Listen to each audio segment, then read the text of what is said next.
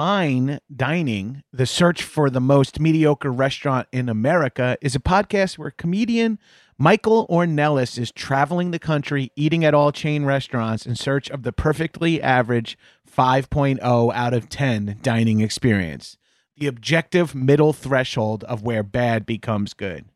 Friend of the Doughboys, Marissa Pinson and John Glover were the most recent guests as they reviewed Costco's food court. It's a two part episode that covers everything from discontinued menu items to how many Costco hot dogs they could fit in their mouths. Damn, I wish I was on that episode. I'd crush that.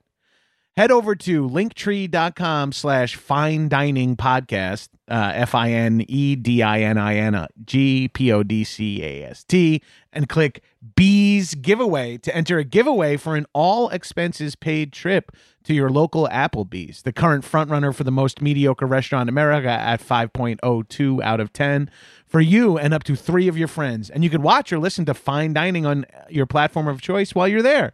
Enter by May 1st, and the winner will be announced on the May 8th episode. Disclaimer $50 will be provided for transportation along with a $200 Applebee gift card.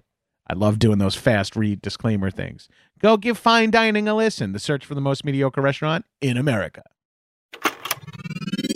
This is a headgum podcast.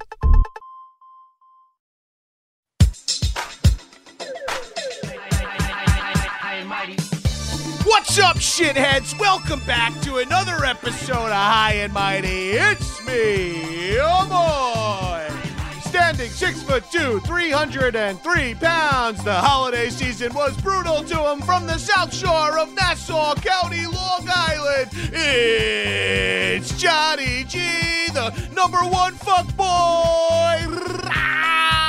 All you gotta do is trust me. Jackson, Maine, abortion is healthcare. Positive message, but you are dated, sir. Also joining me in the High Mighty Studios, my newly signed co-host, Arthur Gabrus. Arthur, give him a shout out. Arthur's currently in the living room enjoying the sweet sounds of the LA rain. Also joining me in the High Mighty Studios, first time guest, big fan, it's Murder Bryan from Murder X Bryan. Hello. That Hello- was great. Thank you, sir. What we had talked about talking about it that that like adds to it, you know, the Well- the shock jocks. Truly i that's how much shock jocks are part of my life is that when i was like starting a podcast i was like i think i need like a oh shit it's the shift to the Gabrus. like i remember when the uh you know howard would come on and the music would kick in or opie and anthony's music would come on or the toilet flush sound effect or some shit and i'd be like yes It's so funny. The car crash. He did the car crash because he told a bad joke. I was just, I was so into it. Every everybody I've met basically online. It's like it's really weird. I re, I'm not. I'm in Columbus, Ohio. So like Opie and Anthony got started a little late here. And it was so wild to me that like almost everybody that does any sort of comedy or podcast were into them at one point. it's so traces a certain path. Like I, I understand younger people not like catching on to this stuff, but like growing up in the 80s and 90s, like it's it makes total sense that I got into comedy and also inevitably my main source of doing comedy would be talking into a microphone without any visual representation of myself. Like truly, like listening to Shock Jocks, I'm like, I want to get into comedy. And then you think that means stand up, sketch, TV, whatever. And then it eventually just means doing exactly what you are listening to with why, like five different, actually with a bigger reach than Opie and Anthony has currently. I mean, less, way less Oh, yeah. listeners, but a bigger global, I can, uh, more people can have access to this than the 100, 102.3 or whatever.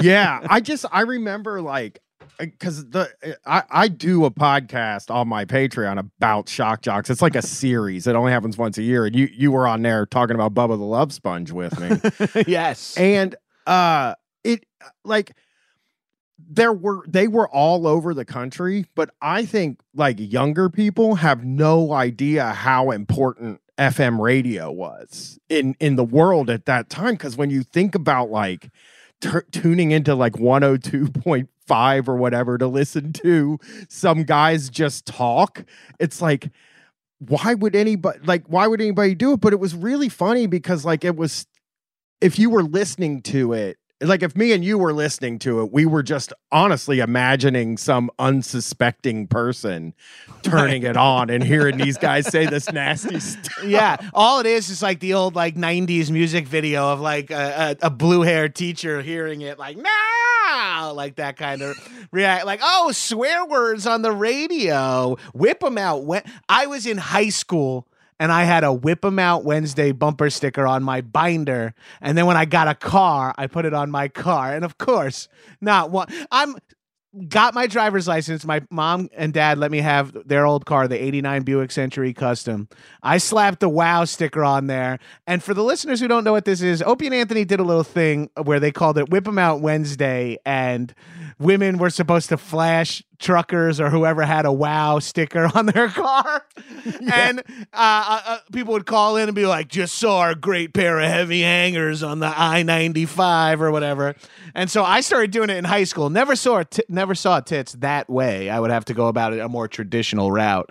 But uh, I I was all in on this shit. Like we, my whole family listened to. My dad put my dad worked nights, so he was around during the day on weekends if we didn't have school or whatever. And he listened to Shock Jocks fucking talk radio all day long between sports talk radio, like which is big in New York and Long Island, and then um fucking Shock Howard, Opie, Imus, uh, all it's so funny how many people that I grew up listening to every day have like truly proven to be absolute pieces of shit as well. it's funny. Did you know? I mean, you you brought up wow. Did you know three different shock jocks lay claim to that idea? Like three different shows, because that's something that goes on with those guys. And I don't. I don't know why they're so territorial about stuff. I I mean, comp, stand-ups are like that too at times, but like these guys all claim to have invented everything. Right. It's and, funny. Uh, it's because stand ups tour. So that makes sense. You know, but like mm-hmm. the regional shock jocks arguing is like, you can all just have Whip 'em Out Wednesday. And maybe uh, people in America would only find out at like a family reunion where you like learn your cousin from Columbus, Ohio also has a wow sticker from Donnie and Jeff or whatever. well, and it, it's wow. Whip 'em Out Wednesday was the Opie and Anthony one that actually ended up switching to Whip It Out Whenever, Whip 'em Out Whenever. Oh, uh, smart. So that was always smart that they they changed that. But then uh, Tom Leykis, who is uh, a lot of people know him from James Adomian's. I was I swear to God, I, for like three years, I I didn't know Leykis was a real human being. I thought it was a James Adomian character until I fucking stumbled upon some shit he was doing, and I'm like, maybe via your uh, Twitter or something like that, where well, I get yeah. half of my shock jock info from. well, yeah, Leykis is like a really nasty like men's rights guy. He's he's one of the grossest of the guy. He's he's not funny. He doesn't have like he's not funny at all. He just says really mean stuff about women for two or three hours, whatever his show was. But he claims, and this is the dumbest one I've heard. Uh, he did a thing called Flash Fridays, okay. where you flashed your um, you flashed your headlights at women, and they they were supposed to show you their tits in in L.A. and he was on during the day, so it's like. I don't know like why he claimed to have invented it. And then Howard Stern claims that he told his listeners to tie a bandana around their antenna on their car and women would flash them. And they all three fight over who invented asking women to flash them. a real race to the bottom amongst people. uh, yeah, it's just it's it's so wild. I think even like I think Bubba had something to that effect, but he had like no panties Thursday was his he wanted you to flash snatch on the fucking uh, whatever that bridge is that goes from like Miami to Key West. Like that's like that's exclusively where Bubba the Love Sponge listeners hang out, flashing fucking snitch. It is very fun though. I'll say this: it is very fun to see how miserable all these guys are now you know? Yes there's like, layers to it. Like howard survived the best and he's he's like his own level of miserable. He's like mm billionaire miserable which is a very specific i'd love to miser- be that. I know. I you fan of that. I, I could guarantee you i would be less miserable if i had a million i could objectively guarantee also you probably wouldn't hear from me for fucking four years. That oh quick aside these rich motherfuckers why how could you not? You could just disappear and be rich forever. Like if i'm elon musk i'm on a i'm, I'm like looking at my i'm talking to my account, and i'm like how long can i just literally stay in hotels around the world with this man? He, and if the a guy's like 20 years i'm like okay i'm kicking it off now. I'm starting Wait. tomorrow.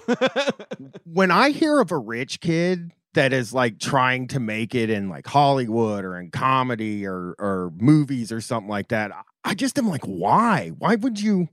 I would just go somewhere and just sit around all the time. Uh, I know that sounds empty, but I would just go sit on a beach somewhere. I, I no idea where these people get this like uh, drive to do stuff. That Yeah, I would have a like ma- a trust fund. I would have a mansion on the beach with a movie theater inside my, and I would, and you would never see me. My wife would probably, I would let her take half my money and live her best life. Like I, like I would be completely. Fu- I would not be engaging with people. I would not. You would never hear from me again. If I was- yeah.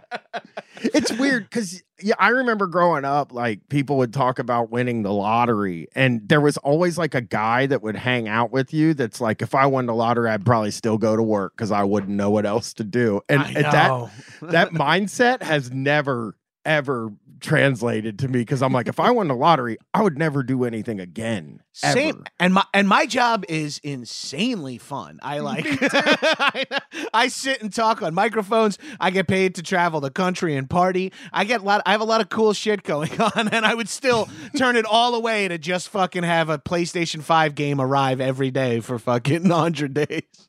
Well, it's funny because I growing up listening to Stern and Opie and Anthony and stuff, and and hearing about their like long vacations and shit, and like all this stuff that like they were able to do. I remember thinking like, and they would come in and complain all the time. Right, it was right. just constant complaining with those guys, and I just remember thinking, if I could ever do something like this, I would never complain. And I've been doing something like that for like almost 10 years and With I a lot of complain every day. Yeah. it's so true. It's so true. Uh, like Howard's new latest schedule is like three days a week, three months, a, uh, three weeks a month. With like a, he's like less than being in the National Guard, and he's making like fucking one point. He's making way more than millions of dollars a year. It's fucking Yeah.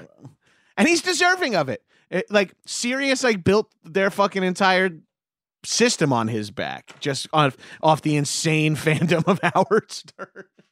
I mean, that is incredible. It- it is like, uh, like I would never say somebody deserves billions of dollars, but if that company's making billions of dollars, then he deserves pretty much all of it. Nobody else there is drawing a single listener. I, I find it. I feel like Sirius is just the Howard Stern app now because Yeah. like well i like ron i like bennington which is uh ron bennington from ron of Ron and Fez. Fez. Yeah, Ron and Fez was on in our house a lot. Um, Mike and the Mad Dog, which are uh, New York sports uh, talk guys. Uh, Imus in the morning, Opie and Anthony and Howard Stern were uh, countless count. Like that's who we always had on in our house. My Well, dad just I, like uh, lifting weights while Howard and Robin are giggling about some fucking uh, woman who's getting spanked in the studio, and I'm like, I have another English muffin. I also I like that idea of like like these guys that like are lifting weights or working in a garage or on a uh or on a construction site and they're listening to Howard Stern complain about the Emmys or the Oscars. that always made me laugh because that was like kind of a lot of the stuff that he, they would just talk about like real housewives like well real housewives are about but shows that are kind of like real housewives and it's Oh, like yeah. some guys dumping a bag of cement in a thing this, this rich guy I relate so much to Howard with this, you know. oh, okay. yeah because I Sure. listen, I listen to every single appearance of Gilbert Gottfried. Actually, once a year, I listen to every single appearance of Gilbert Gottfried. And I mean, those are some of the fucking best episodes.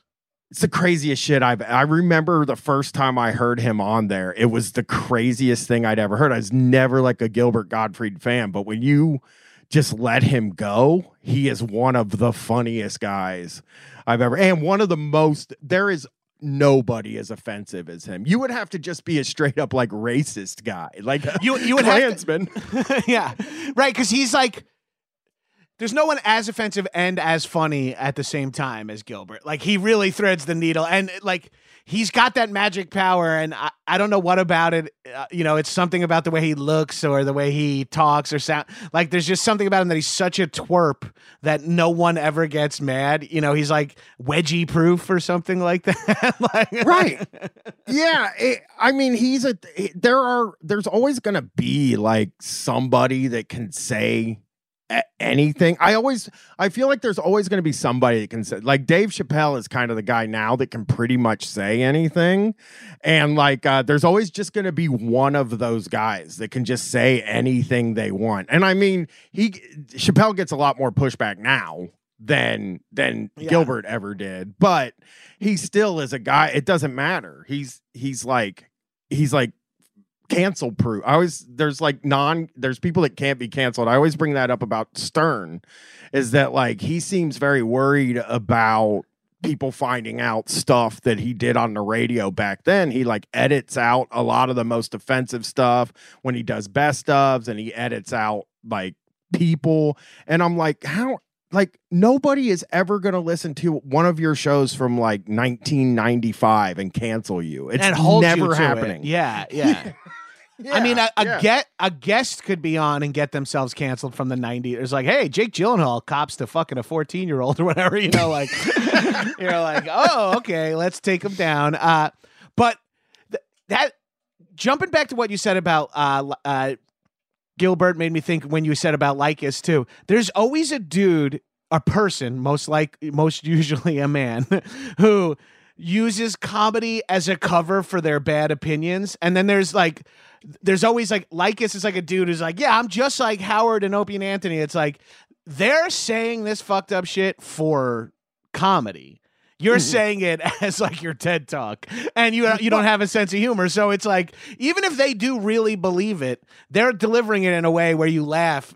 Leykis and like that's why it's like the harder drug. It's like oh I'm into weed, and then Leykis is like I put PCP in the joint. You're like okay, let's give it a go. And you you we see that exact like path now. There's like oh hey it's a kind of funny Christian TikToker. I watch his video. And then the next the next one's like holy shit this is a Christo-fascistic TikToker. This is a like all of a sudden it just falls off and it's like you might recognize this speech pattern from a normal comedy podcast, but we also truly believe uh, in misogyny. You're like oh man. I mean, Tom Leykis has, without a doubt, and, and and first of all, liberal. I don't know if Adomian's ever known that he he considers himself a liberal, uh, uh, a So Democrat. fun- That's so fucking funny. I course. once I once listened to him talk about how people need to quit complaining about food deserts because they can get Instacart in rural areas. I was like, I don't think you understand like how Instacart works or how, how like being poor works. Yeah, or yeah, even capitalism. It sounds like at this point, like, but yeah, two big fucking schools of thought going on here, Tom. But he It's like, like a Sam Kinison bit. It's like the Sam Kinison bit. Move where the food is. It's like that's funny, but we know that like if you were giving that actual advice to someone who lived in the des in the savannah, they can't really move to wherever the food is. well, and he's like, he's like, um, you know, I the thing I don't like about him the most, he's the nastiest guy because I like collect guys. Like everything I do is just finding new guys. Like right now, I'm doing a podcast about Dane Cook, like a a series about Dane Cook and and his kind of run. And I did one about sports talk radio where I covered Jim Rome, and I don't like sports, and I hate Jim Rome. Well, I like fake sports. I like wrestling, but I don't like like real sports. And like Jim Rome's the nastiest. The, he's the guy that I've hated most. He's the line that He's the I one who hit. he fucked with Jim Everett, right? And kept calling him Chris Everett until Everett flipped the table. Like that fucking prick. it's not even it's not the it is the content i don't like like the rant style of comedy you know like the uh, denis leary type of thing and that's all his his whole show is that and then it's also taking phone calls in which the fans also rant just like he does. It's so trying to do. well. Oh, this sucks. That's some you're touching on something there. These shock jocks also ourselves excluded because we're elevated individuals, but there's uh there's they attract a certain type of person who's like, "Oh, I'm just like Howard." And it's like, uh, I don't think you are like. No, yes, okay. You are a creep. Uh, you are a horny heterosexual man. You maybe also have a small dick. Like, you, like all this stuff that like we that Howard talks about. Yes, maybe, but you're nothing really like him in the end. And like, No. I think his interviews always really shined a light on that, where it would be like. I'm like, oh, Howard does the best interviews. It's like, yes, you like the part when he asks nine follow ups about have you ever had an orgasm doing anal. That's Yes. fun. But he also, there is two and a half other hours where he's got these guys pulling awesome, uh, these uh, assorted guests of all fucking genders pulling out awesome fucking stories and, and going deep, saying shit that they haven't said on other shows because Howard has that esteem and that energy. Like, that's, and then people watch Howard and it's like, I also love tits. I'm just like Howard. Yeah. Like, ah, so close, man. So close. So the guy that I I mean to the the guy that the only one that covering these guys, which I I do every year in October, I do a thing called Shocktober, and it's five or six shows about a different shock jock. And uh the the the the one I like now that I never knew about never liked before was Bubba the Love Sponge. He's the one that I sort of I kind of fell in love with the guy. I listened to his show now. You turned me on to him in a weird like I did an episode of your show where we of Shocktober where we dove in on Bubba the Love Sponge, who is maybe the one shock jock I I know nothing about except for his affiliation with the Hogan sex tape. Is like the only that's the only thing I know about him. And then you had me watching clips and talking about him and there is something about him. He's like a tragic comic figure in a way too, because he's antagonistic, like, but mostly it's via himself. Like he's not like sh- pulling up pictures of other people and being like, "Look at this piece of shit." He's just kind of like. uh, Just he kind of like tells on himself over at least in the clips we watch. He just keeps like revealing sadder and lamer and darker shit about himself in a way that's almost entertaining on a on a level I'm not positive he's presenting it on. Like yeah, like there's a meta enjoyment to Bubba as well. And there is a weird thing like because he's like a great character i think for for like one of those dramedy things like that chippendales thing that just Yeah. came out that like something like that. He's like a really great character in that like he's an unreliable narrator and he does lie. Like all these guys lie so much. It's like you can count their lies as they go. And and like but he that hogan sex tape ruined his life like in a way that like people thought Hogan's got ruined, but Yeah. he ended up getting a ton of money. Bubba's life really got ruined. Like he got fired off the radio and then had to go, you know, had to go in and do uh, uh AM radio, like low power AM radio and Twitch and like it did everything. He lost everything. He was sleeping in a van outside of his studio, which I kind of felt like he should sell the studio. Right. or add a bedroom. but yeah, he had a studio at a racetrack. I mean, the guy was like an idiot, like with his money in a way. Is that, he out of like- Florida? Right. He, Yes. he has extreme Florida energy in like in what you like and dislike about Florida. He's like he- you know what I mean? Like he he really looks like Florida, like what like white Florida. He's got like he's tan, he's gray haired, he looks he's chubby, but he looks like he has some money. He looks like he knows how to drive a boat. He can boogie board, you know, like he's got like this vibe and you dig it. And then he talks and he's like entertaining and depressing at the same time in the way that Florida is. Yeah. one of the funniest things about him, and it's one of my favorite things about any of the the people that I've followed. And like I said, it's like sports talk guys. I've done I've done comics. I've done preachers. I've done like so many different things. I did a whole series about Kid Rock, like Oh. four episodes talking about Kid Rock. God help but you. uh one of the things I I think I gravitate towards him is because like he seems to understand that the way he acted wasn't totally great. And the other thing that he seems to get is that like every person that comes on his show, every guest, any famous person, he asks them for a job. And I think that's the most charming thing for some reason to me. Like, yeah, Billy Corgan, Corbin, the guy from uh, uh, Cocaine Cowboys, the, the director of Cocaine Cowboys. Like, he had him on and he was like, hey, you know, if you need any uh, information about cocaine in Florida, I can really help you out. You just bring me on. a consultant. Like, and he's like, he know, he's like aware of how the industry works and shit. He's like, I could come on as some sort of producer consultant. he did. He did. That's what he said. Yeah. He like def- good, definitive. He's like, I understand how it works. A couple of bucks, I can come by.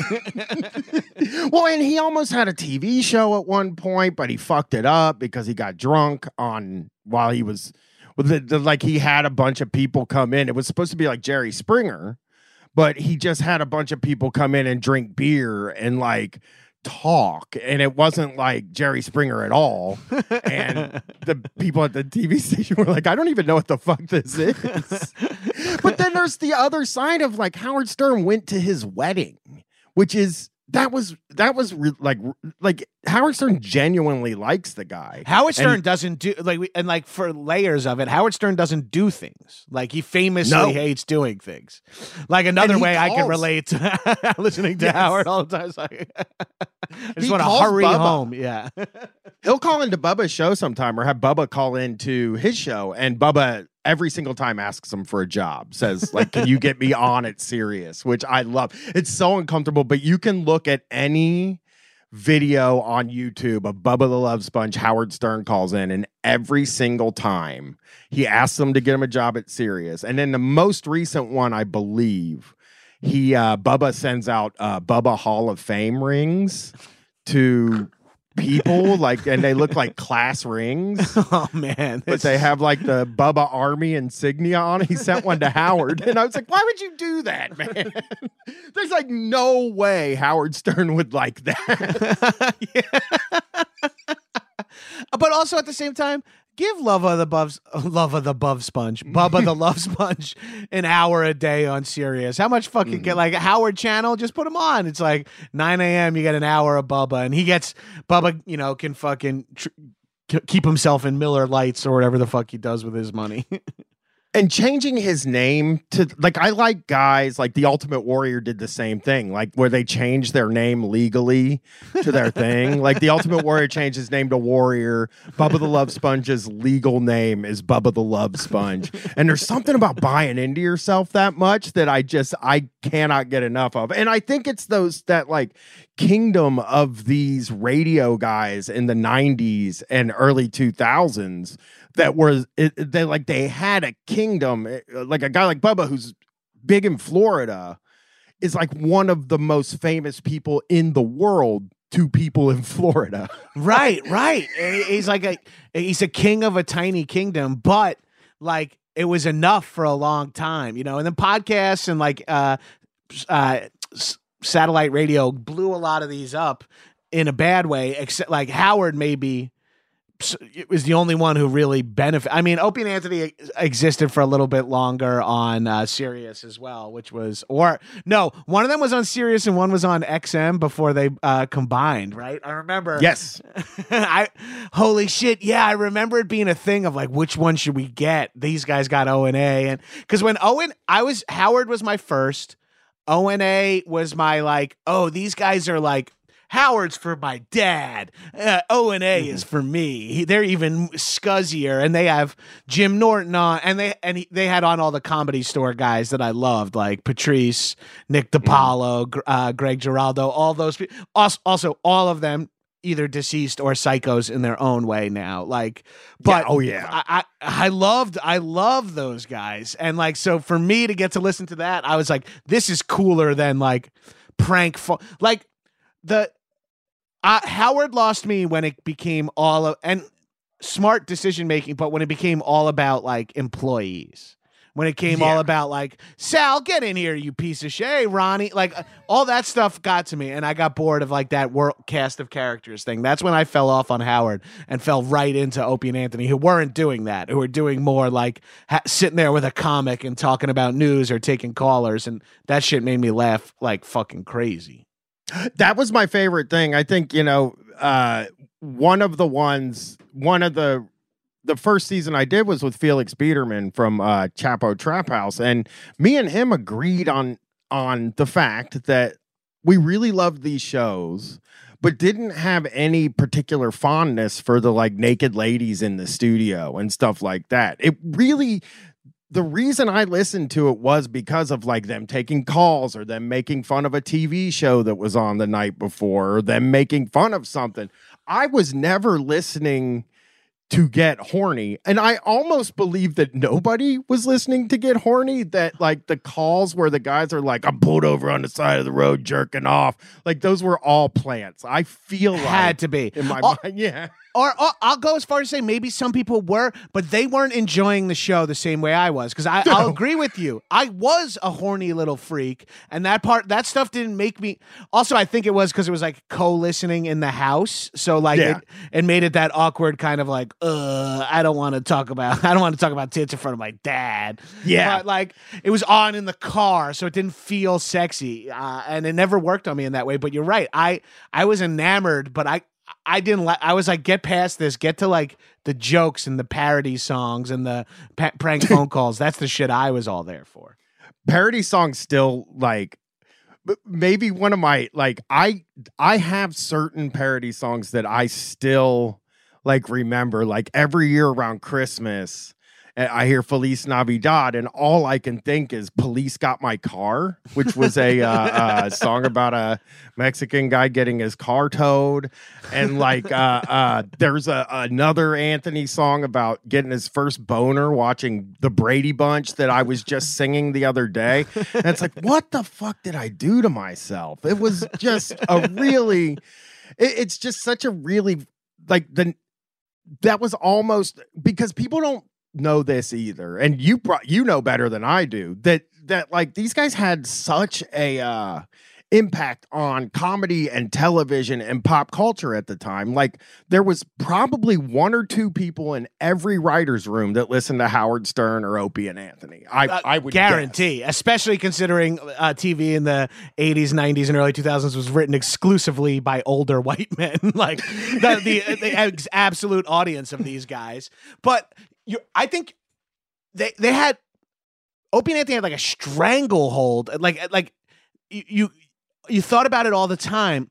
The thing that it's just so funny that we ended up doing podcasts specifically especially like kind of free roam like free range podcasts because that was the thing that appealed the most to me about these shows it'd be like who knows what's gonna happen you'd be like oh jim's gonna stick around for another norton's gonna stay for another hour yes like you would hear Yeah. stuff like that and it's like what am i i I have like I'm driving to the pizza place. I don't have another hour, but I'm excited that Jim's gonna be there for another hour. And like you like and then when the shows like dinner for five came out and stuff and that had these like podcasts sort of like these people are just being themselves and talking and being funny like that hit me so fucking hard.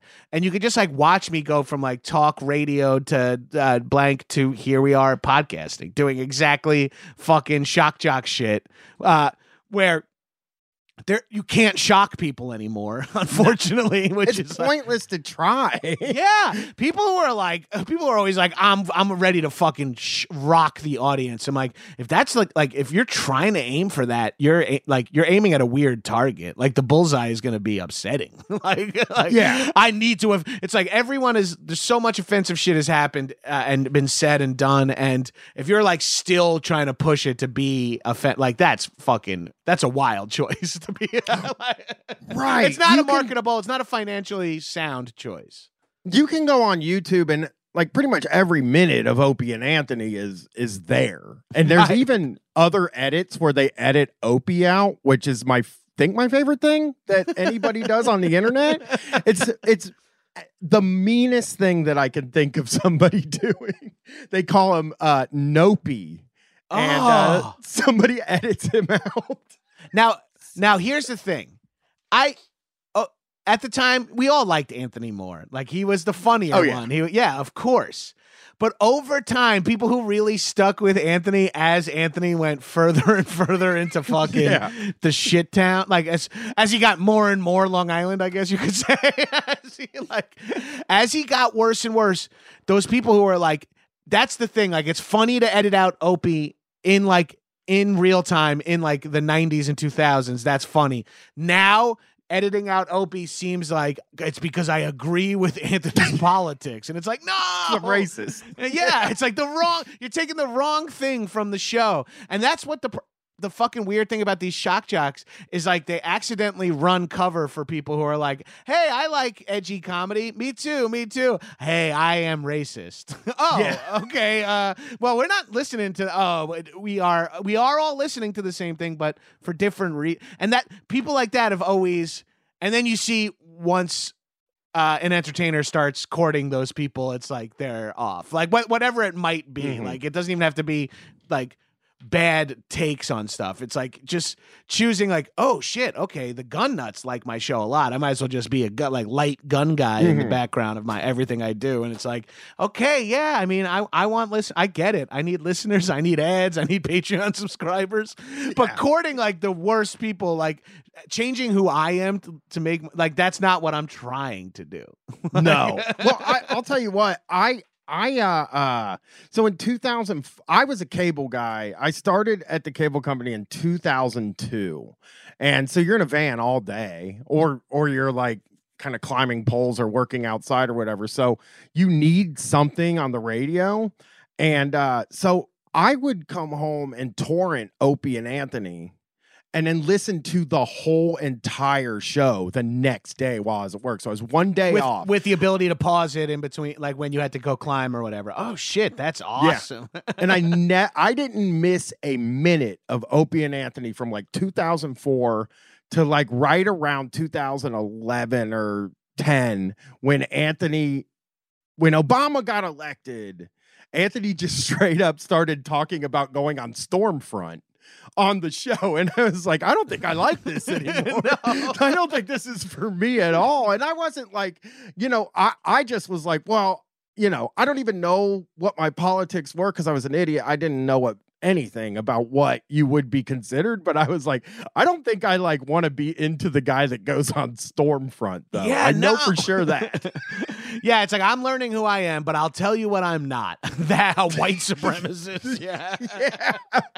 Thank the- you. I guess thank you, Anthony, for steering me slightly away from you by going a little too hard. Oh, okay. This is where we come to a branch in the road in the woods. and, you're taking the one was- more traveled. Got it. and it's a bummer because it's like uh, there was a time where I thought Opie ended up being the the one out of the group that that ended up pretty normal. He has a family, has a wife and a kid, and and you know he but he does this podcast that isn't like really even a show. It's like he just gets up in the morning and drinks coffee with the camera on him and talks to like you know 45 people or something. This video's hit like a thousand listens and i'm just like why are you why do this? What's the fucking point? You guys made a ton of money. They could both i would guess quit i i don't know for sure but i i know the kind of money they were making back then They they can't. both I- just quit they have to be able to. And then Anthony's like like doing co- compound media from his house and just having like uh and every time there I mean there's so much going on there, so much awful shit, but just their the production quality of anything coming out of compound media has like a layer to it where it's like I used to watch public access on Long Island. I had a public access show for uh, like one summer, the Hammerhead sketch comedy, the 19 2001 on uh, Long Island Public Access.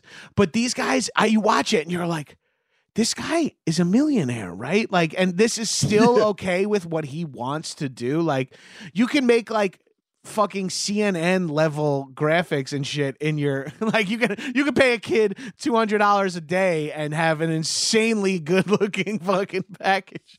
but these people are like, nah, that's not what it's about. It's about our ideas. And you're like, oh, fuck. Yeah, your crappy ideas, like some of the worst ideas in the world. like it's funny because like it- it- it's like you grow up with kids where you're like there's like kids in your school or whatever that you hang out with that you think is like are the smartest people in the world. I used to hang out with this guy when I was growing up that that we would smoke weed with him and we'd just hang around and he would sit and talk. And it was just like this guy's probably the smartest guy I've ever met. And then like you notice like three years later this is the dumbest man in the history of the world. I- there was this kid that used to i used to sit at his house like I used to sit at his house and watch Monday Night Raw and Nitro every night. We would sit there. We would. He had a Goldschläger bottle that he turned into a bong, and uh, we would just sit there and fucking pass that thing around and and watch. and flip back and Uh, forth between Nitro and Raw. Been there, brother. Been Yeah, in that was those- exact situation. what a time that that was such a wonderful time. yeah, we didn't know how good we had it. Well, there's two wrestling companies now, but they're not on the same night. So you're like, damn. Yeah, you, you can't can't see go- them on the same night. you can't jump from the Wolf Pack to Goldberg and back, you know? yeah. So he's like, he, he- I'm over. We're over there hanging out, and I don't see him for a while. Like I, I got my own apart. I was 18, 19. I got my own apartment. I got a job. I was. I hadn't seen him in a long time, but I remember telling people all the time, like, I know this guy that dropped out of school. He's like the smartest dude I've ever met. He's just so smart. And then I went over to his house one last time and he was still living with his parents and still sitting in his bedroom watching wrestling and hitting the hitting the bong. And i was and smoking cigarettes in his bedroom like his his parents let him smoke cigarettes in the house. They didn't smoke but they let him smoke cigarettes What in his bedroom with his friends yeah i never heard of that that's the only other time i've ever The heard of only time I've ever heard of that is if the parents are smokers. And even that is like a bridge too far sometimes. Smoking cigs in the house, blasting darts in the house by with permission from your parents is banana. Well, dude, I can't, I'll let you fin- I'll let you wrap up this guy. oh, I just met. I just I just talked to him again later, and he sounded like like Travis Bickle from Taxi Driver, and I realized, oh my god, this guy was never smart. And uh, uh, it, it was just, and that's what happens to all these guys. I I remember talking talking about how intelligent Anthony Cumia was at a time. Like he seems like an intelligent guy, and then now every year I have to go back and listen to him you know, to to grab audio and stuff. And him and Norton sound like two. I mean, Norton is a seems like a decent person, sort of, but they don't seem very smart about about politics specifically, which was what people were like, "Oh, this is very interesting conversations." There, it's like, no, it's not. Oh. It's dumb.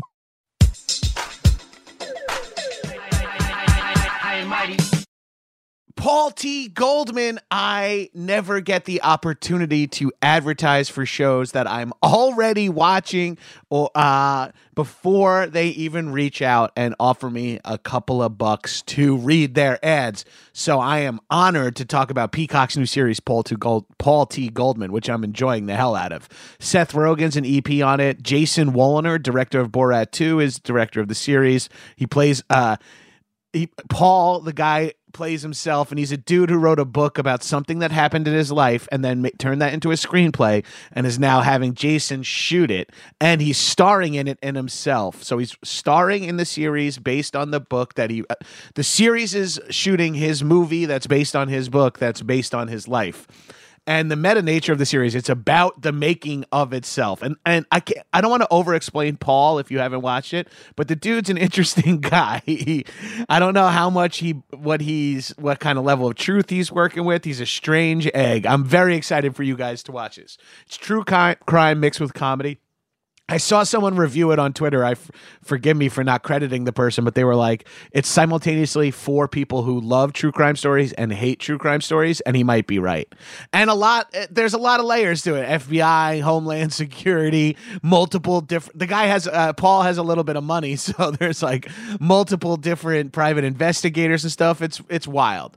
Get yourself on and watch it. Use offer code Goldman for three months of Peacock for two ninety nine a month. That's offer offer code G O L D M A N for three months of Peacock, uh, two ninety nine a month.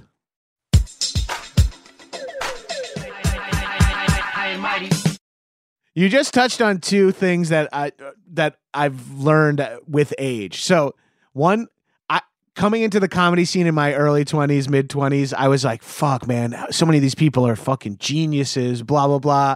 And then, like just like you said, like after like ten years of hanging out with them, I'm like, Oh, we are actors. It. They are actors are traditionally pretty fucking stupid. It's like talking to all these people. I'm like, oh yeah, okay. Maybe we're not as smart as I all. You're oh, you're just oh right. We are fucking idiots. That's one Yeah. thing. And then that kid who sm- blasts darts in his house while his parents are home makes me think about some of the kids when I was growing up who I like think back on was like ve- I thought were very cool or I was so stoked to hang out with Jared Barry at the fucking bowling alley. And like all these people and then when you think back on it now as a grown up you're like oh my god and you're a parent so maybe you it hits even harder you're like oh, Oh, yeah. they had terrible home lives oh my god Oh yeah. Oh yeah, the kid who I thought was the coolest kid in my school was had must have had the worst because you get like that early mm. independence that comes with like a shitty home life where you're like, Yeah. man, Glenn is out at 10 p.m. on a weeknight getting wasted. I'm so jealous, man. That's the coolest life ever. And then it's like, oh wow, Glenn's doing it again another night in a row. Okay, Glenn has no, he's not on any sports, and Glenn, Glenn's life. Oh my god. And then you're 40 and you're like, holy shit, poor fucking Glenn. Oh my god, Glenn. Oh poor Glenn. Like that's all. all the guy's blasting darts in his room. You're like, this is so sick. You get your mom just let you rip bongs in here, and you're hanging out, and you're 19. Then you go back at 30, and he's still doing it, and you're like, okay, no, this is bad. Your parents should have intervened a while ago. I I I just told this story, and I have a podcast about nu metal too that I do. of uh, course. Uh, and I was just talking about this pool hall I used to hang out at growing up when I was a kid. I like grew up in in the suburbs of of Columbus, Ohio, uh, kind of a, like a, a rednecky like suburb and there was this pool hall that we used to go to play Mortal Kombat 3 at because it was uh, uh, only a quarter to play. It was called Quarter Flash. It only costed a quarter to play. And when you went there, uh, you were allowed to smoke there once you turned 14 if you brought a note from your parents. so Oh. They had a binder in the back with pictures of people with a note from their parents that allowed them to smoke cigarettes in the pool hall. So people would just obviously forge the note. Like I had a forged note.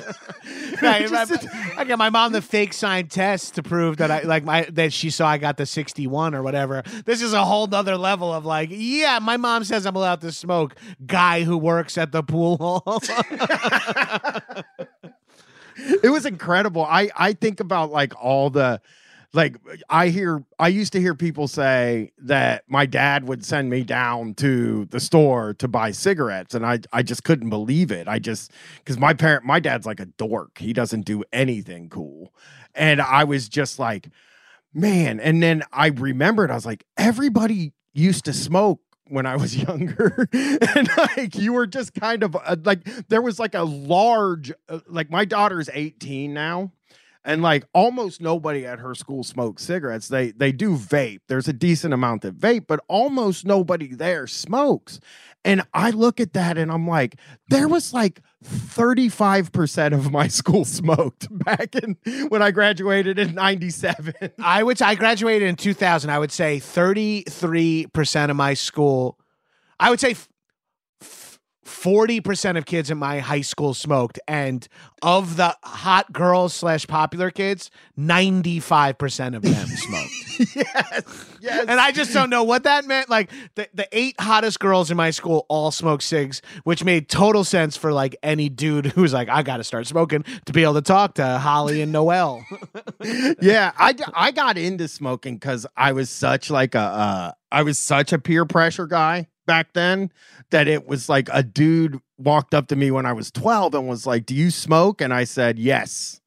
And uh, he was like, "Why don't you come over to my house after school and smoke?" And now, like having a daughter, when she turned 12, I was like, thinking about like what I did when I was 12. So I had already smoked weed when I was 12. I already smoked cigarettes when I was 12. And I even did LSD when I was 12 years old. Be- the summer between sixth and seventh grade, I did LSD. Damn.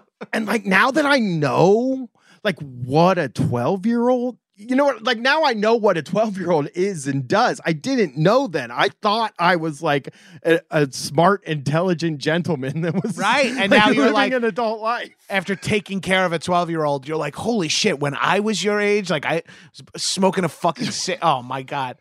I, I, it's cra- I, I started drinking like every weekend in seventh grade and didn't stop until I was like 38 until the pandemic is when I stopped drinking every weekend. I will say like, but that's like 20 years of uh, gassing beers of just binge drinking. It's like I had, by the time I went away to college, I had already like gotten so drunk, you know, gotten alcohol poisoning a handful of times in college. And like I'd already cried and barfed and my mom had to clean me up. Like I'd already done all the shit that happens to freshmen in college. Like it was like, oh, I already did all this. I already accidentally I didn't smoke cigs. I tried one in a pool once and I didn't want to smell like it. And I didn't really like and I, so I was like, I gotta get in the pool to try it. And I didn't really like it.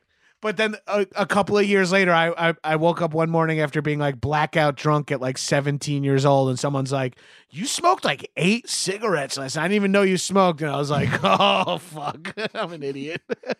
I mean, I hung out at a kid's house. Like his dad was like a night stock dude at um at a grocery store. So every Friday night we go over to Dennis's house and hang out. And his dad fucking knew we were there, which is shocking to me. That because we weren't allowed to smoke cigarettes in his house. We had to go outside to smoke cigarettes, but we were allowed to smoke weed in his house because his dad smoked weed. And his dad just was like, "Don't I don't want cigarettes in this house, but if 17 year or if uh, 15 and 16 year olds want to smoke weed in here, they might as well do it here. yeah, And I just I just was so like I- don't even know. I I'm sure there has to be like there were it never felt like when my kid was in school that there were bad kids. I, I think there were like two the whole time. But like and the level of bad is like uh, is very different now. I feel Yes. like yeah. Like, and that, that's a little bit of suburbs privilege, I understand. But like growing up, the bad kid in my school was like, like dangerous. And now, like, I feel like the bad kid in the school is like very rude or has like, uh, like a, a learning disability of some, you know, he's like people think he's bad because he's he's struggling hard, you know. But like, Yeah. I had kids who were like legit criminals who would be like, "Look, I brought a hammer to school. I'm gonna hit Ryan with it in fifth period." I'd be like, I- "What?" and I'd be like, "Kids in the hospital. He got hit with a hammer during lunch." It's like, I know who did that. I remember in the eighth grade, we were walking to school and there was a hammer in the middle of the street. There was just like a hammer sitting there. We had this vice principal that, in retrospect, like, I don't know if she was super mean because I. Like the you don't know if the adults were mean when you're a kid once you become an adult, especially if you have a kid, because you're like, uh, because you're like, well, I did bust her my friend Lily, not me. My friend Lily took that hammer and busted her car window, the vice principal's car window out. And I just remember just being like, oh, you know, fuck Miss Dorman. She's such a bitch. And just like being like super mad about it. But then I think about it and I'm like, we busted her fucking window out in her car and we were smoking cigarettes in the bathroom at a middle school. right? Yeah, we were such a problem, dude. It's this shit washes over me every once in a while where I remember what I was like and like and have the new context for it. One one that always comes to my mind is being like 14 and like scream crying in my parents' face, totally lying. How could you not fucking believe me? I'm your fucking son, you know, and like completely lying about something and them knowing. Like, and in hindsight, they know I'm oh, lying. Oh, yeah.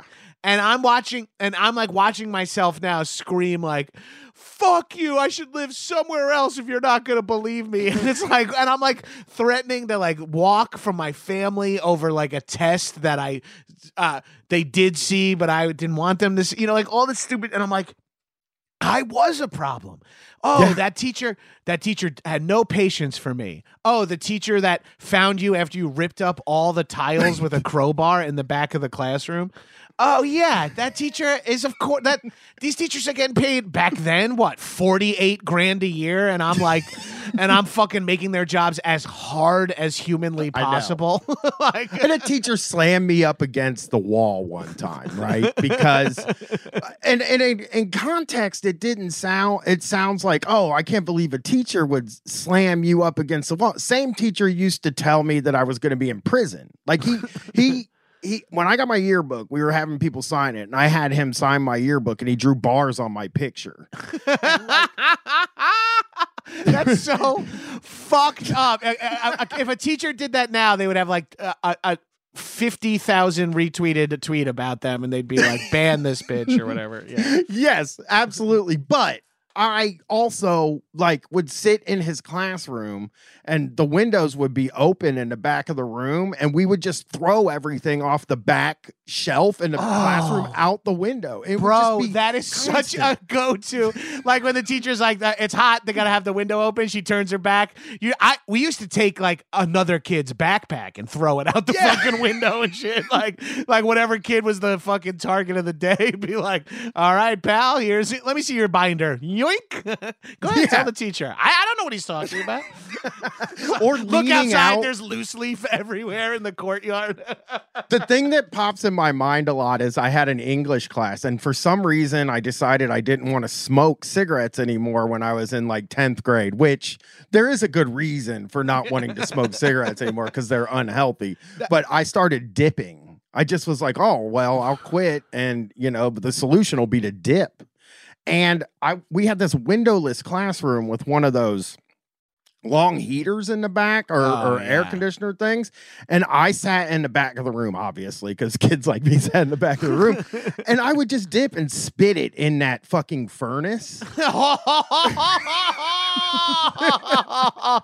the winter would come around and that goddamn thing would be going off and it smelled like dip spit. It oh. was just so bad. It was so, and then it's like, why are they always mean to me? Like, what? Why are the teachers not giving me a fair chance? You know, I, I also, yeah. So that teacher that told me I was going to go to prison, I was sitting in a class and a bell went off. It was very obviously an accident or whatever, and I fucking got up as a joke and started running as fast as I could towards the door, acting like, oh, school's out, like as a funny joke for everybody. And he just fucking grabbed me and was like this. And he's like, sit down, you little piss ant. Like uh, they, they called us piss ants a lot there. But yeah, I mean, and it was like, I see now what like kids are doing and like there's almost nothing as bad as even something like the pass out game. Right. That was something that we did. You, you don't even see that almost. No, I got in school suspension for doing the saltine competition where you like eat saltines and the first person to whistle wins. It's so fucking childish, but you spit saltines all over your friends is more or less exactly what it is. And we got like Saturday detention, and I remember we were like. We were like after they told us Saturday detention, we were like standing outside, like the few of us, and we were using like the c word, and we were like, "We'll kill this fucking c word," like about like the vice principal or whatever. And she came out like heard us, was like, "You know, if if I was gonna just let you guys not come in on a Saturday, I, I was gonna come out here and tell you, but you're I hear you, you you you kids are pigs," and was like, "Yeah, that's fair." Yeah. I told my dad I wish I was never born because he caught me sneaking out at night. And uh, he heard me sneak. I guess they heard me or came and checked on me or something. And I came home and all the doors were locked. And I was like, oh shit. Well, okay. So I went and slept in the car on the side of the house. and then I got up at seven in the morning or whatever. And uh, I walked right in the fucking front door. And they were like, where have you been? And I was like, oh, I woke up early this morning to go to the mall. Just get a little workshop done, workshopping done before the, the mall at what would have had six to have been- a.m. I was going to Sam Goody to buy Dookie. You guys, they just and it's like I don't know why. Like, because I knew. I think I ever. I don't think my daughter ever lied to me, and and like I didn't be like, "Oh, she's lying. You Right. know, I, I just they. You can. They're never. You always know when they're doing bad stuff. And it's just like, uh, uh, well, what the fuck am I supposed to do? Like, how do, like, as a parent, I'm always like, I don't even know like uh, like I remember my daughter never had a bedtime because like I hated having a bedtime as a kid. It, it made me so mad. I was like, you will never have a bedtime. and one of the and, and like uh uh at one point she asked like hey uh do i have a bedtime or or should i have a bedtime? And i said uh i don't care. Like and she said uh uh what about nine o'clock? And i was like fine go to bed at nine o'clock. I don't like have any and i realized like there's no way i can make this kid go to bed because there was no way my parents they, they, they couldn't keep me in. It's like uh the great escape. It's like Yeah. they're like go to bed at nine and you're like up like listening to the radio and fucking around in your room. And, I share a room like, with my brother. We had a toy rifle made from real wood and metal because it was like the nineties. It was absolutely. We we would later use it to like break shit, but at the time, Yeah. it was just long enough to put my. My parents put the old TV in our room so we could play Nintendo on it, but we can get like five channels. But it was like the put, you know, the kind where it had like a cigarette lighter on. You had to like pull out the handle to turn it Oh, yeah. on, and like we could push it shut with the rifle, and we would stay up till like three thirty in the morning, just fucking around, watching shit and bullshitting and like making up stories. And then my they got hip to it, and my parents started checking on us more at like midnight or one. And so then what we started doing was setting our alarms for four in the morning, and then waking up at four and like playing and fucking around until my dad would come wake us up for school at like seven thirty. We'd already have been up for like three hours playing video games and shit like that.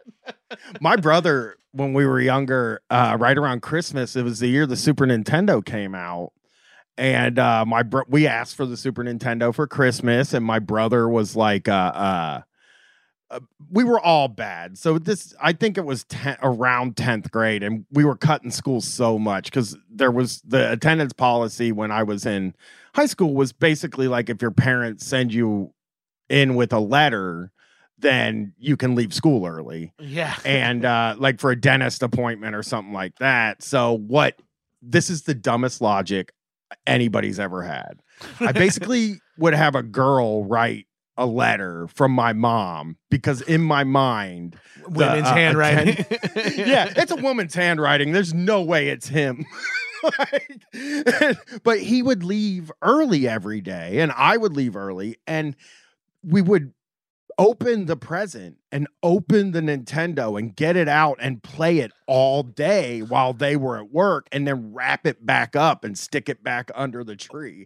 Whoa, that's fucking awesome. Dude, it's crazy how similar our lives were. We found Super Nintendo in my in the like weird shelf in the closet just one day being feral kids being like uh let's see what's in this deep closet here. And we found Super Nintendo and that's when we learned that there was no Santa or anything. Like it all came stumbling down at that moment and we were like we got Super Nintendo. But we were so afraid to jinx it.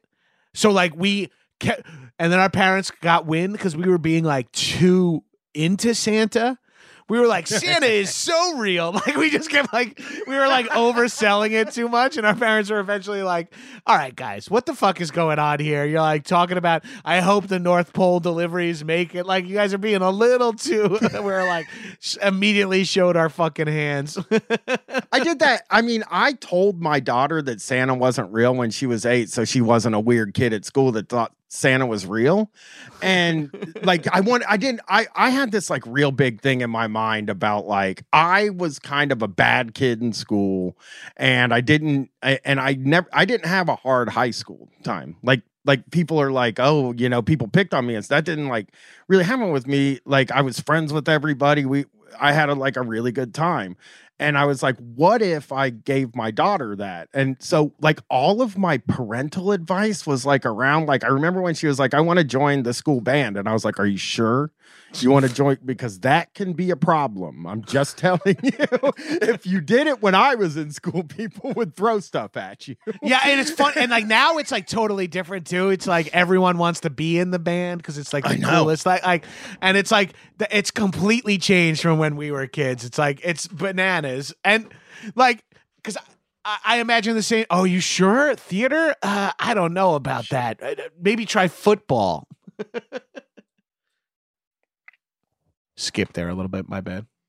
Yeah, I was the same. I, yeah, everything I basically did, like everything was like, are you sure you want to do that? So when it came around, it was like, Santa's not real. It's me and your mom, and we're putting presents under the tree.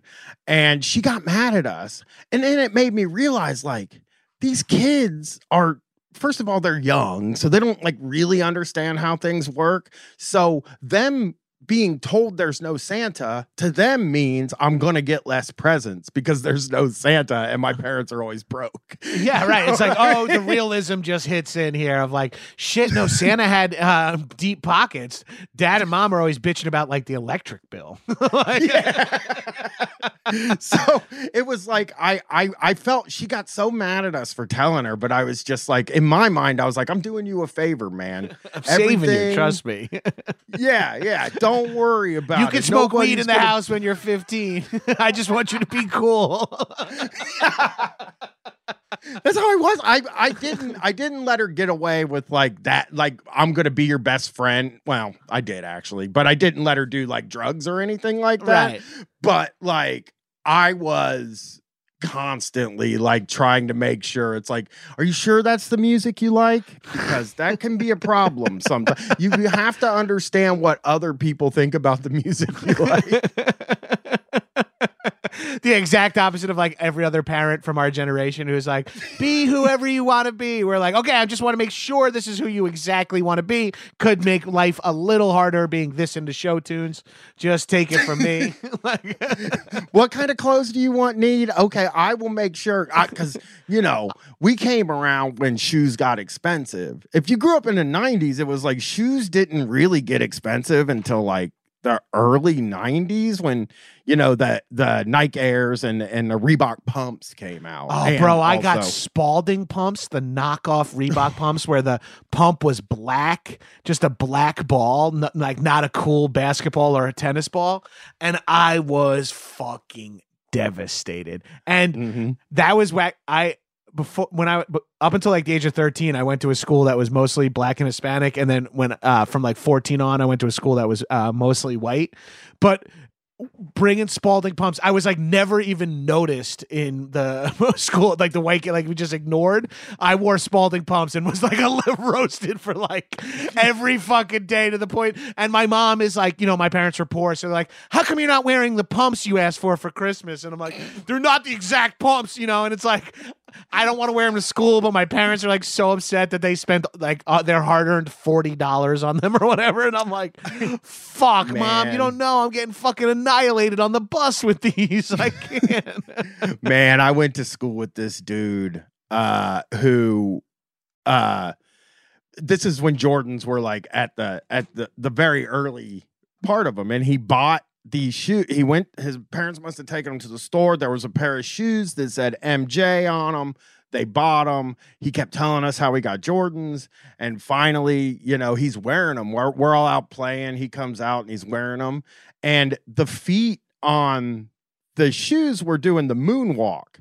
Like he got the LA Gear Michael Jacksons, and it was just the mo- I fe- I still feel bad for that guy to this day for how just we just all the time. It's not Michael Jordan, it's Michael Jackson,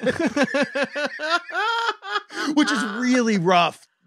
Like you couldn't really be into Michael Jackson. Uh, Like that was what was so you know when when you're a kid and you're you're coming up it's like there's so much stuff that you're just not even like you're not even like really allowed to do or like i know that i saw this girl one time in high school who ate a meatball sub for lunch and we just called her sub girl for the whole rest of the time we were in school like all she did was eat something it was Bro, just like A kid can't got hit. nothing A kid in our school got hit in the head with a javelin at track and field, and they we called him heads up for the his entire year.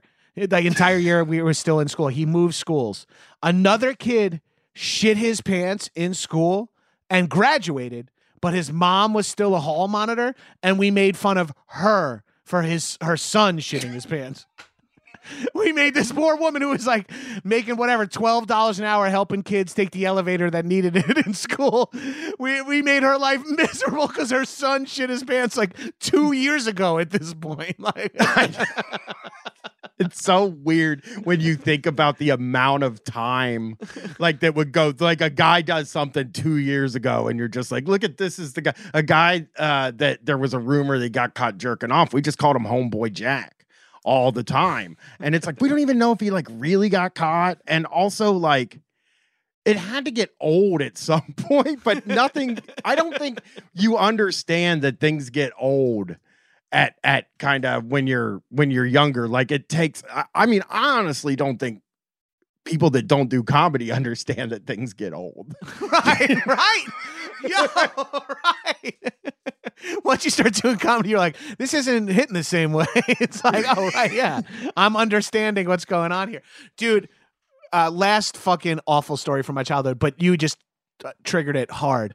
Uh, I got a hand job in like seventh grade from uh, my girl, seventh or eighth grade from my girlfriend at the time. I did not come. She told everyone.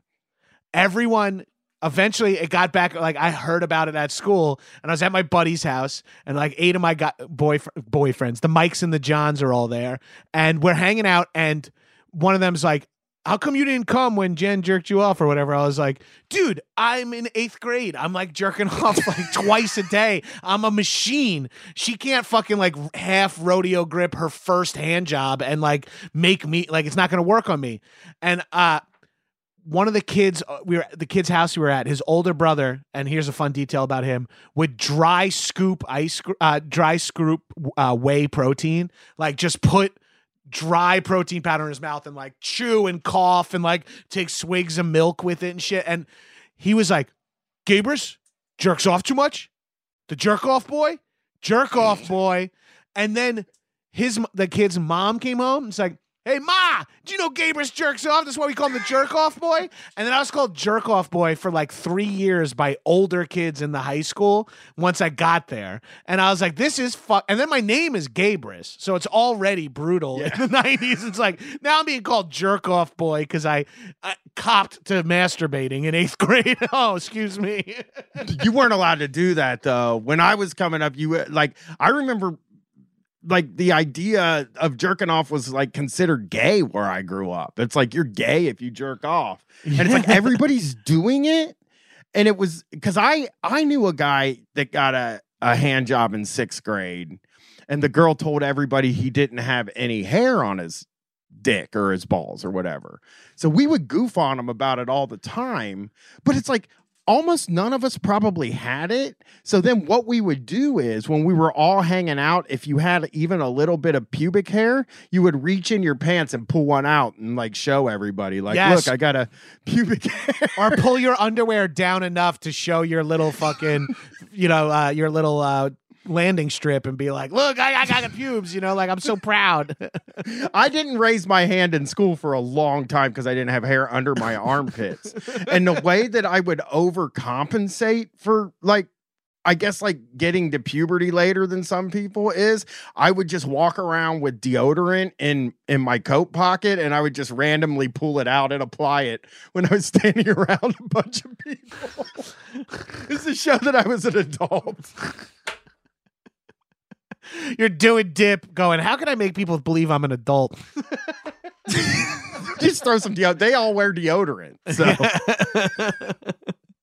Man, it's so funny how desperately you want to be old and then how desperately you want to be young. They're like, they're, it just flips like at like 24, you're like, fuck, I wish I was a kid again. like it just immediately goes the other way.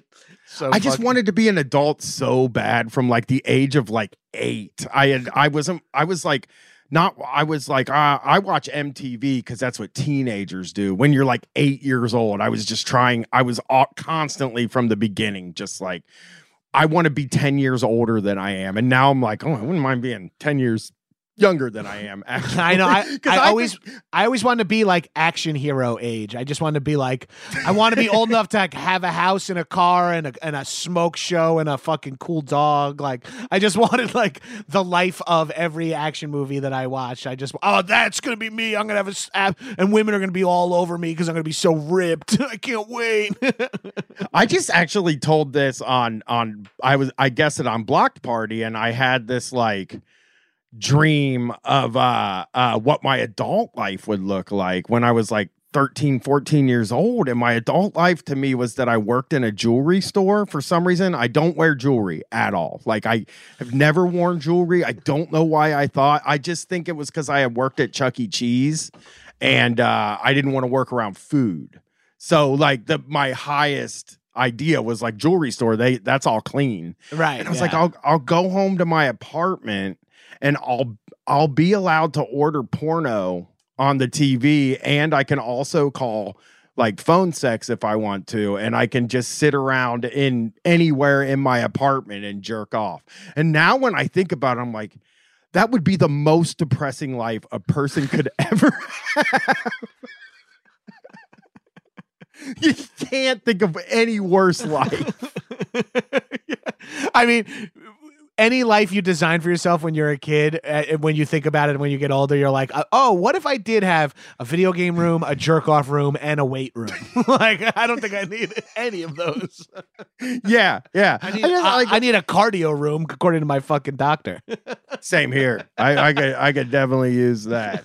But yeah, I, it's just you don't even picture any. Guess it's like when I started to make a living, even as a podcaster, and I was like, um, I thought I would look at comedians and listen even to radio shows with comedians. In my mind, the life of a comedian was all day meetings. Like you put in the same 40 hours of work that I put in, but it was like doing meetings and like writing and stuff like that. And then I was like, so for the first few years, I was making a living podcasting. I was like, I'm not doing nothing. And it, and then I realized, like, after talking to everybody else I know that does it, it's like, oh, you just don't like do anything. Your whole Yeah. life is doing nothing. Yeah, like honestly, you add the meetings to have stuff to do, to feel like uh, the time moves on and that progress is happening. You know that like something else may come around eventually. You know, like you honestly take meetings because you have the time. You're like, yeah, I'll Yeah. meet with this person. Oh, what is it? An annoying drive, co- pays me nothing, costs me money, won't get anything out of it in the long run. Okay, yeah, I'll do it. like what? Yeah. That's how sad it is out here for comedy. Yeah, because it's so funny. I walk like 20 miles a day in a fucking big circle, like around town. That's basically all I do every day. And it's like, I do three hours maybe of podcasting, and then I schedule the next week of podcasts out. And then I'm sitting around like, should I be like writing a movie or something? I Should I be doing my laundry? I keep bitching about how I like that's that's where my life goes. Like I don't even have the push to be like I should be writing a movie. I'm like, okay, yeah, it's time to put Assassin's Creed Valhalla back on and really fucking put time in now. yeah. I mean, I've gotten way into fucking Legos this oh year. yeah, I've seen that. I've seen that. That's fucking so I'm wasting so much time. One year of Legos. I I had been I was into Legos for like three months at or maybe four months at the at at the earlier in the year and I joined this website called Bricklink where you can put in all your sets and it tells you how much money you spent on it.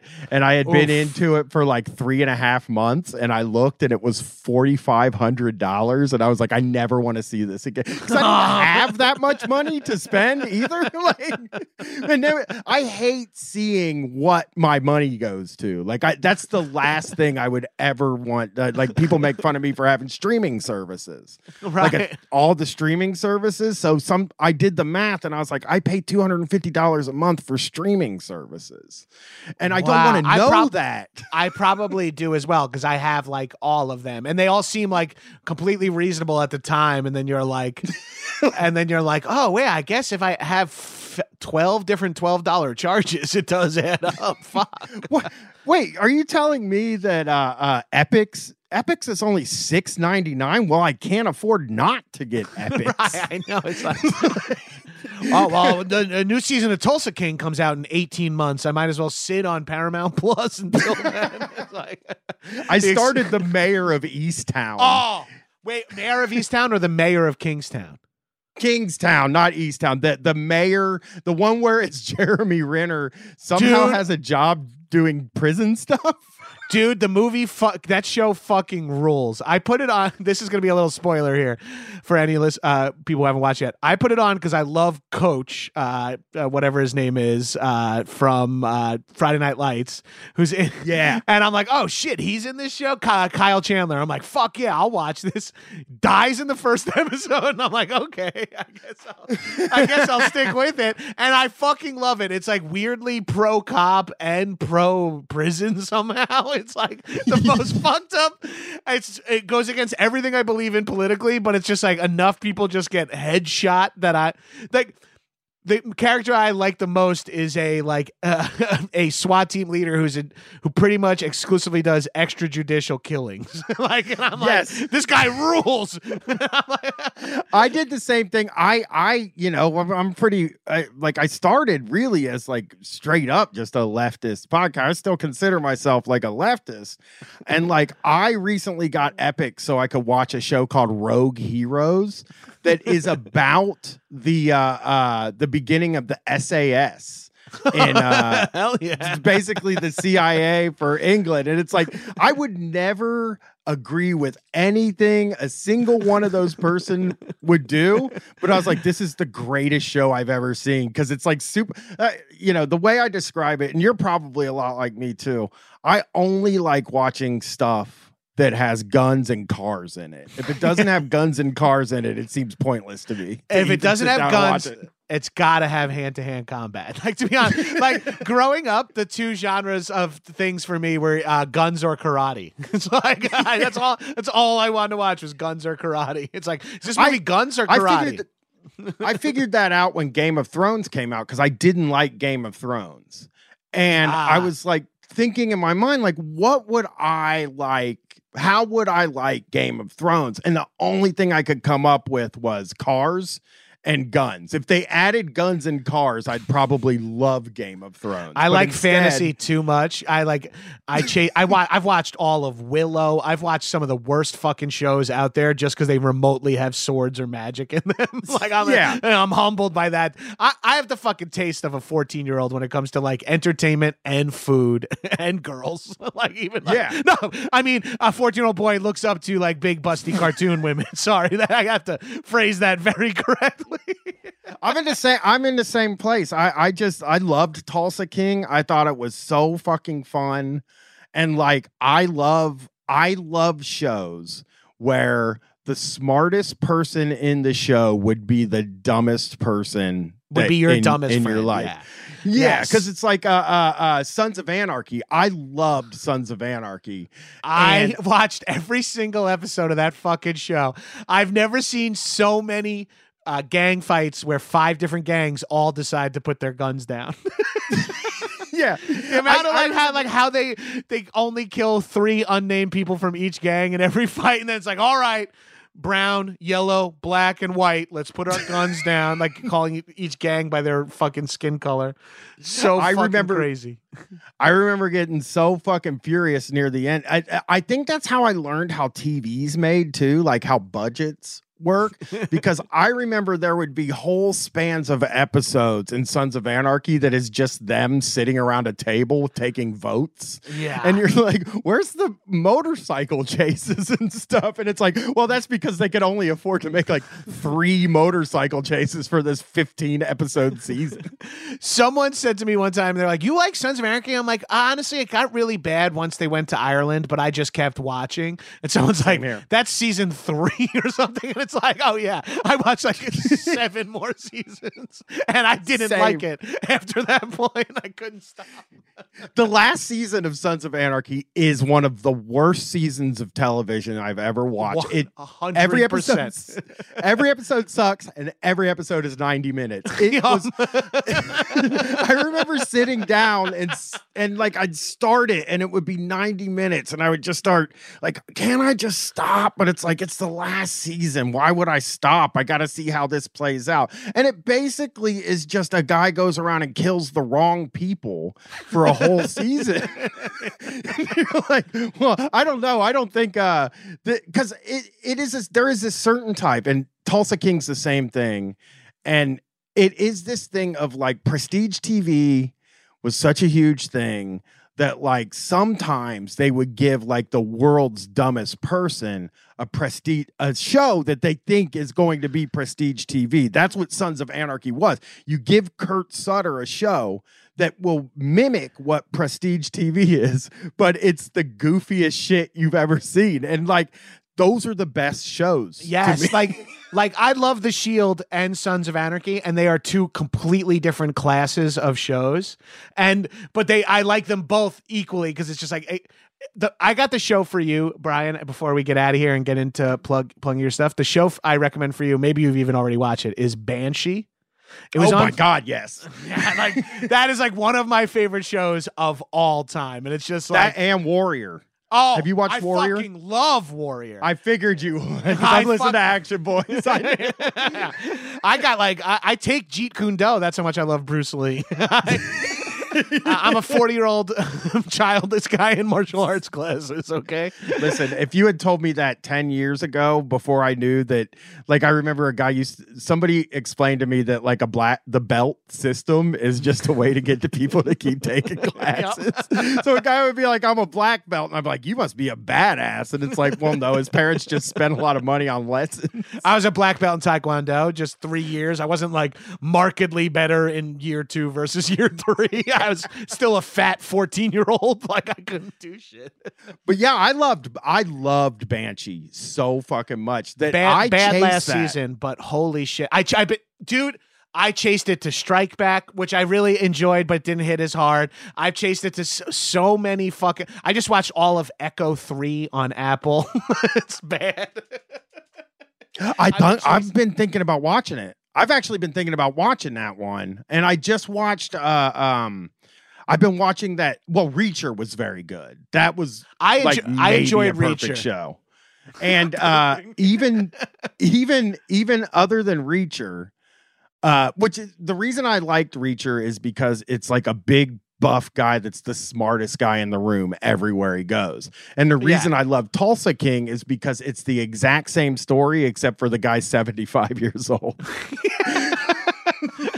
I love I love yeah. Oh dude, I loved Reacher. I, I can't get enough of gun shows even if they're bad. Like I watched Mhm. fucking Jack Ryan, I watched Terminal I List, and I like actively hate those guys. And I Terminal List was terrible. I, that I was that really the Term- upsettingly bad. yeah, because I got through like three episodes and I was like, I don't think I'm going to like this. But Jack Ryan, I am I'm fully in on Jack Ryan, and I think the reason I like Jack Ryan is because it's a show that is made for guys like us, but for also us to think we're watching a smart person show. Yes, You know, exactly. like- yeah, it's like, well, I, I'm into the geopolitics of re- of this show. I'm like, oh, okay. Yeah, but it's it's still so stupid. yes, exactly. Oh man. Well, Bryan, this was a this was fuck. Well, fuck, as your Zoom handle says. Bryan, this has been a fucking pleasure, man. I love uh, meeting someone via uh, the light connections that the internet has, and then realizing how much we actually have in common. It's pretty wild. For sure. Well, where can where can my listeners find your new? I know you you're uh, doing a solo Patreon now. You're fucking got your own shit popping off these days. So I was doing one before, and uh, I did years and years of mini series. Like I said uh, earlier, I've done Dane Cook. I actually I'm about to do one called TED Talks, where me uh, like I'm going to review Ted and Ted 2 a half hour after a half hour at a time with a different person. like somebody will be doing reviewing the second half hour of Ted. That's fucking awesome. but uh but uh it's patreon.com slash murder x bryan and i'll have a free feed soon this all happened like super fast but like uh And we'll have so a link have- to your Patreon in the show notes of this app uh, of this episode. So just like pull out your phone now and click subscribe and all that shit. So I have a massive archive of weird miniseries, uh, and I will be loading them up on there. So it'll be uh, three at a time, a few days a week. And uh, like I said, the ones I've been loading this week were Shocktober, the first three episodes ever of that. I'm gonna load your your Shocktober will be up when this come out comes oh out hell yeah! and uh holy boys is a show that i do where we talk about uh uh preachers like mega preachers and uh i'm sorry is a show that i do where we make fun of public apologies Oh, and um march madness is one that i did years ago about sports talk radio hosts. So i just kind of like i basically like pick a type of guy. Like i spend a lot of time finding new types of guy and uh i just kind of I kind of dive deep in them and it's it's super uh not rewarding but fun.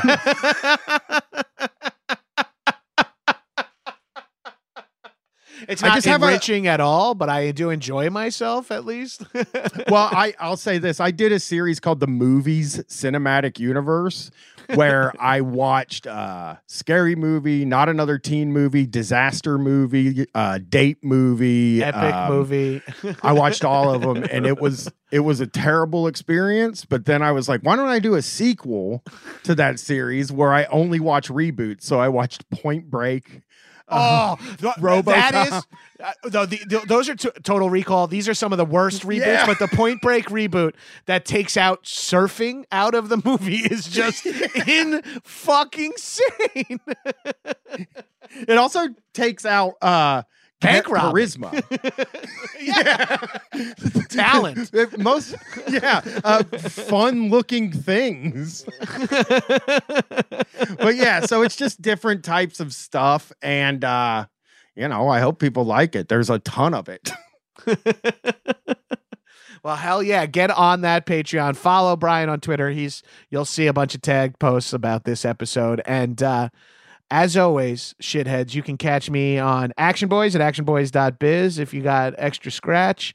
And um, uh, check out 101 Places to Party Before You Die now on HBO Max. Or should I say, hopefully still on HBO Max by the time this episode comes out. We'll see. What, now, hopefully they're not offloading me into the fucking content fires. I, I'm, I'm dying for a se- second season over here. Um, bye, shitheads.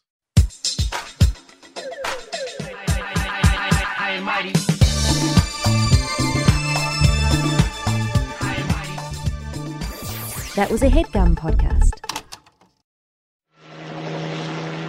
in a part of the world where there are no rules. Holy shit. Holy shit, guys! I'm so pumped. I definitely have not watched this since I rented it on VHS in 92. Strangers united by the threat of death. We got all the fucking major players. Seagal, Vladimir Putin is a good man. Arnold. Here, come, give it to me. I need you to cream pie me now. Stallone. People are loving this movie. It's actually, it's got a lot of You're heart. mentally irregular.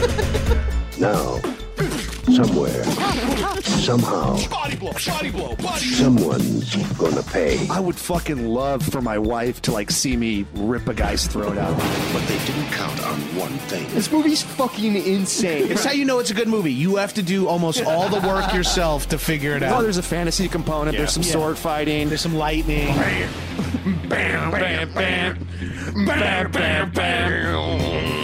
There's a new game in town. You wake up after a few years and then you don't even know who you are anymore. We're gonna be making Terminators. We're gonna make a really great deal with the Xenomorphs.